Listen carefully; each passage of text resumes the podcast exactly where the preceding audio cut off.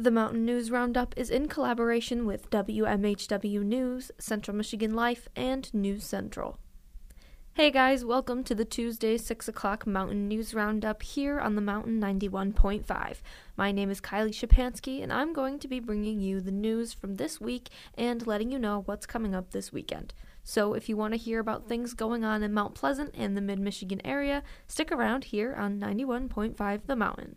A winter storm dropped more snow across parts of Michigan yesterday, February 27th, with the National Weather Service showing new accumulation of up to 6 inches in some areas of the Lower Peninsula.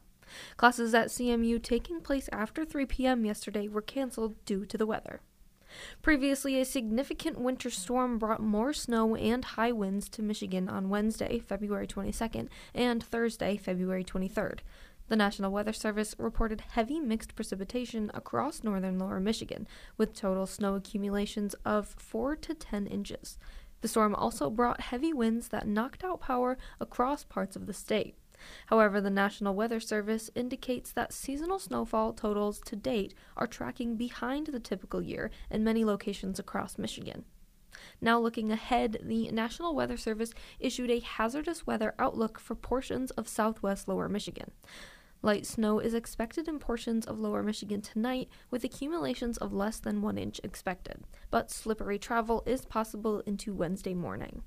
And looking ahead to Friday, forecast confidence is increasing for impactful winter weather on Friday and Friday night.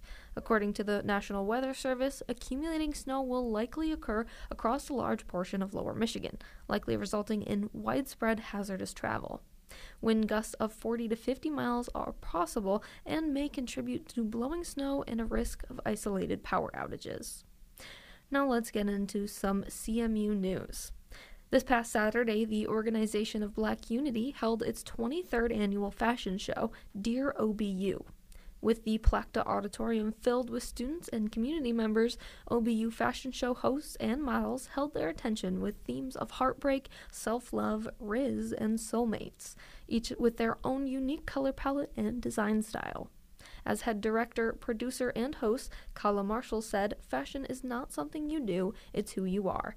The event also featured performances, crowd interaction, dancing, and lots of music. And if you're looking for something to do tonight on campus, Program Board is hosting stand-up comedian Leclerc Andre tonight from 8 to 9 p.m. in the Opperman Auditorium. According to his bio, Leclerc Andre is a stand-up comedian from New York, and his quick wit and charm can be seen dazzling clubs and colleges across the country. Leclerc was featured last year at Just for Laughs Comedy Festival as one of the new faces of comedy, which quickly springboarded him into his TV network debut on The Tonight Show with Jimmy Fallon in October of 2018, as well as on NBC's Bring the Funny in 2019. To register for the event, you can go to Engage Central. A film about some of the first African-American owned and operated resorts in the country, called In Between the Trees, the story of Idlewild and Woodland Park, Michigan, will be shown at 5 p.m. on March 1st in Sarah and Daniel Opperman Auditorium. The documentary follows the story of two resorts, Idlewild and Woodland Park, at a time when segregation was prevalent and when not everybody could enjoy the same resorts or vacation destinations. The parks were operated and owned by African Americans and offered a place where African American individuals could come and enjoy the pleasures of Northwest Michigan. Before discrimination became illegal in 1964, Idlewild and Woodland Park were two of the 30 resorts in the country where the African Americans could go on vacation and purchase property. The film's creator and author, Rose Hammond, will be there for a Q&A following the screening of the film. The event is free and open to the public to attend. This past Saturday, CMU women's basketball fell 80-84 at Northern Illinois after a hard-fought game.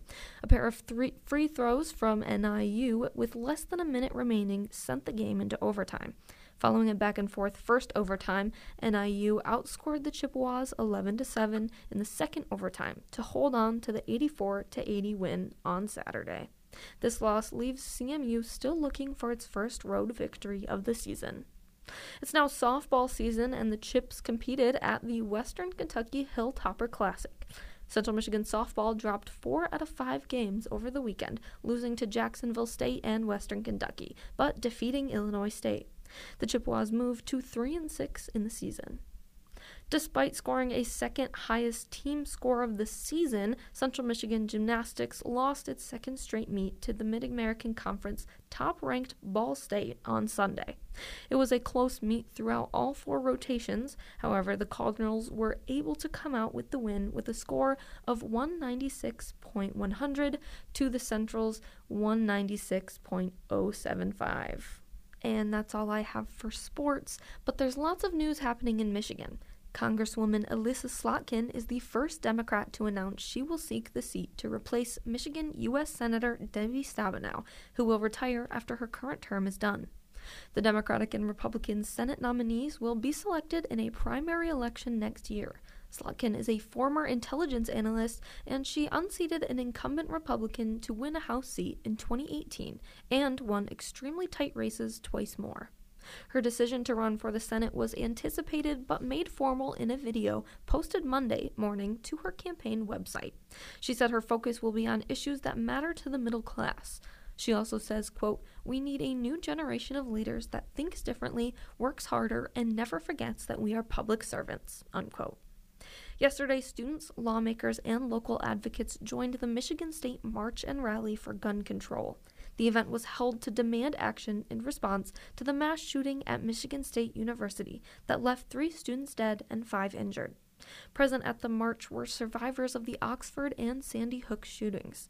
They say these tragedies have become all too familiar. State Representative Julie Brixie said that since the mass shooting happened at MSU, students have been reaching out asking that she gets involved. She said she attended the event to show support. According to Brixie, the Michigan House of Representatives will be dropping a 13-bill package this week, which includes everything students are demanding and more. Now let's dive into the segment where I talk about something cool that happened on this day in history. According to History.com, on February 28, 1953, Cambridge University scientists James D. Watson and Francis H.C. Crick announced that they have determined the double helix structure of DNA, the molecule containing human genes. The molecular biologists were aided significantly by the work of another DNA researcher, Rosalind Franklin, although she is not included in the announcement, nor did she share the subsequent Nobel Prize for it. That is all I have for you today, but thanks for sticking around for this week's Mountain News Roundup, and tune back in next Tuesday at 6. I'm your host, Kylie Schepanski.